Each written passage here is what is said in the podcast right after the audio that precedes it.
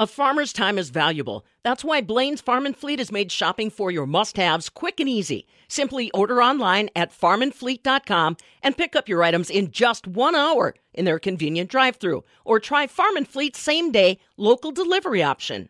In order to figure out the future of grazing, we first need to take a step back and look at the past. I'm Charity Seebecker from the Midwest Farm Report. Jason Cavadini is the UW Extension Grazing Outreach Specialist. He says grazing is not a new concept, but with key technological advancements, it is making it a new opportunity for some it's kind of interesting to even use the word future with grazing just because it's not a new thing at all. In fact, it's probably one of the most ancient things that we talk about in agriculture. But it is, you know, as we look at some of the issues or just the challenges that we're facing, and just in Wisconsin alone in agriculture, whether you talk about farms going away or resource concerns, grazing does tend to be a good solution for all of those. And so often we have to make the distinction between the kind of grazing that we're talking about compared to maybe what a lot of people have memories of from childhood or generations ago. And this is not necessarily the same as that. This we call managed grazing, emphasis on the management. And we're just really trying to manage the forage and the land in a way that allows animals to perform well and also the land to be productive for a long time. So it really is a little bit of a futuristic way of looking at an old thing. But I guess to answer your original question about taking a look back, you know, we're seeing this practice make advancements because of some of the things that I just described, but some of the landscape is different now than it was then with farms. There's fewer farms and there's a lot larger farms, and so the conversations are just different now than they were a couple decades ago as we talk about how to integrate this practice onto farms. What are some key technological advancements or research that you have done that is helping to equip farmers with the necessary resources for success when it comes to this management grazing? So that's kind of another ironic statement talking about technology and grazing, but we really do have some things to look forward to. And, and I guess I'll start by saying a large reason why managed grazing now is different than the grazing of a couple decades ago is because there have been advancements in just fencing technology and more mobile fencing. So we're not so limited. We just have a lot more flexibility to manage the animals in the land better than we ever had been before. So that really is still probably the biggest technological advancement in grazing. But there are some more futuristic things on the horizon. One of them is virtual fencing. There's a few different companies around the world that are looking at developing this technology to be able to graze animals on the land with very little to almost no fence. GPS collars that can be dictated by a mobile device.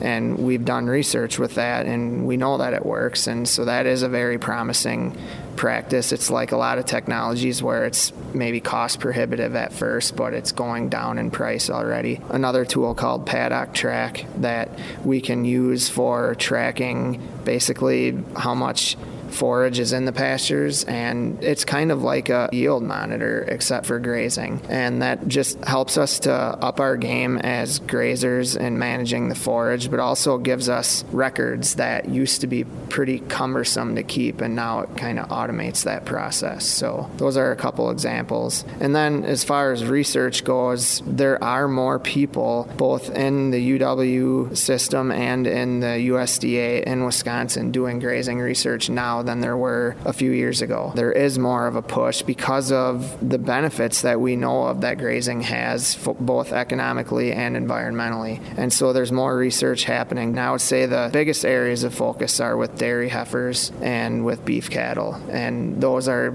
I guess, what we view as the low hanging fruits for getting grazing on more land in Wisconsin. While there are a lot of benefits, and there are farmers who are taking advantage of those benefits by incorporating this managed grazing into their operations, there are some who are still on the fence or maybe are facing some bottlenecks thinking that that doesn't work for them. What are you doing to help reach them and not only help them understand where you're coming from, but also learn from them in return? It's a different way of looking at outreach. We can assume that most of the people who want to be grazing are already grazing. And so whoever else is out there, you know, there's going to be some other pathway for them to grazing if they choose to. And so rather than just telling people about how great this practice is and hoping that maybe they change their mind on it, we're having conversations with people and just finding out like why are you not interested in this or why do you think it won't work for you. That helps us to maybe clear things up with them, but I just say the information we get from them is probably more important because it helps us to know how to do outreach better. What is some of the feedback that you've received from farmers who are utilizing these practices that you've been working with and those who aren't? There's this tool that is still in development phase called the Heifer Grazing Compass, and it's basically just a spreadsheet, but it's very comprehensive and it's localized for wherever a farm is located. So if you're a farmer, I would sit down with you and you would put all of your personal farm information in there, and it would just show you hypothetically, let's just say you chose to graze a small group of your dairy heifers,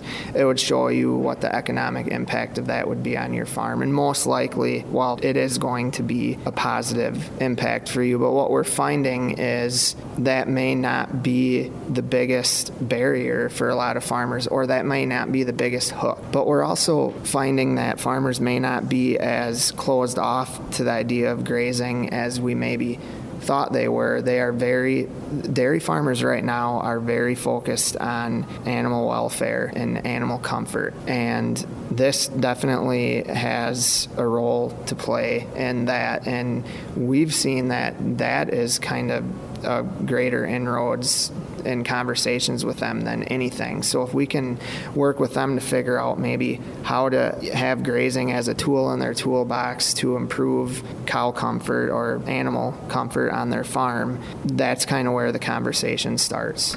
Where do you see that continuous progression or the future of that grazing going? In our conversations, when we talk about those technologies that I referred to earlier, those seem to be really big deals for farmers who aren't currently interested in grazing. If we could get those things to a point where they're proven and they work well and they're accessible and they're not cost prohibitive, I do think that there are farmers out there who would be very interested because those tools directly have an impact on basically the management side, the efficiency of grazing. And, and that is what scares a lot of people is it's just different. There aren't people on a lot of dairy farms, for example, right now who are skilled in grazing.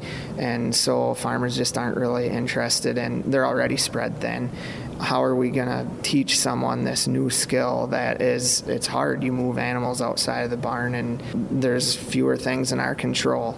Well we know that it can work well, but to be able to sort of connect the dots is, is where we're at right now. And I think that all starts with just having conversations. There's a lot of opportunities right now for trying to get grazing on more land in Wisconsin.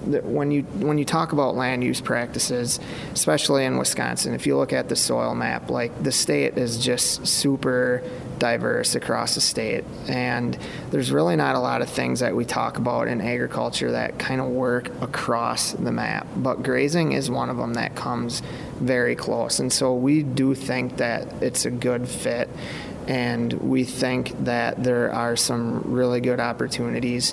Um, but we also know that a good portion of the grazing that's already happening out there can continue to be improved as well. And so that is another area of focus. It isn't all just getting more out there, it's improving what's already out there. That was Jason Cavadini, UW Extension Grazing Outreach Specialist. You can learn more at wisc.edu.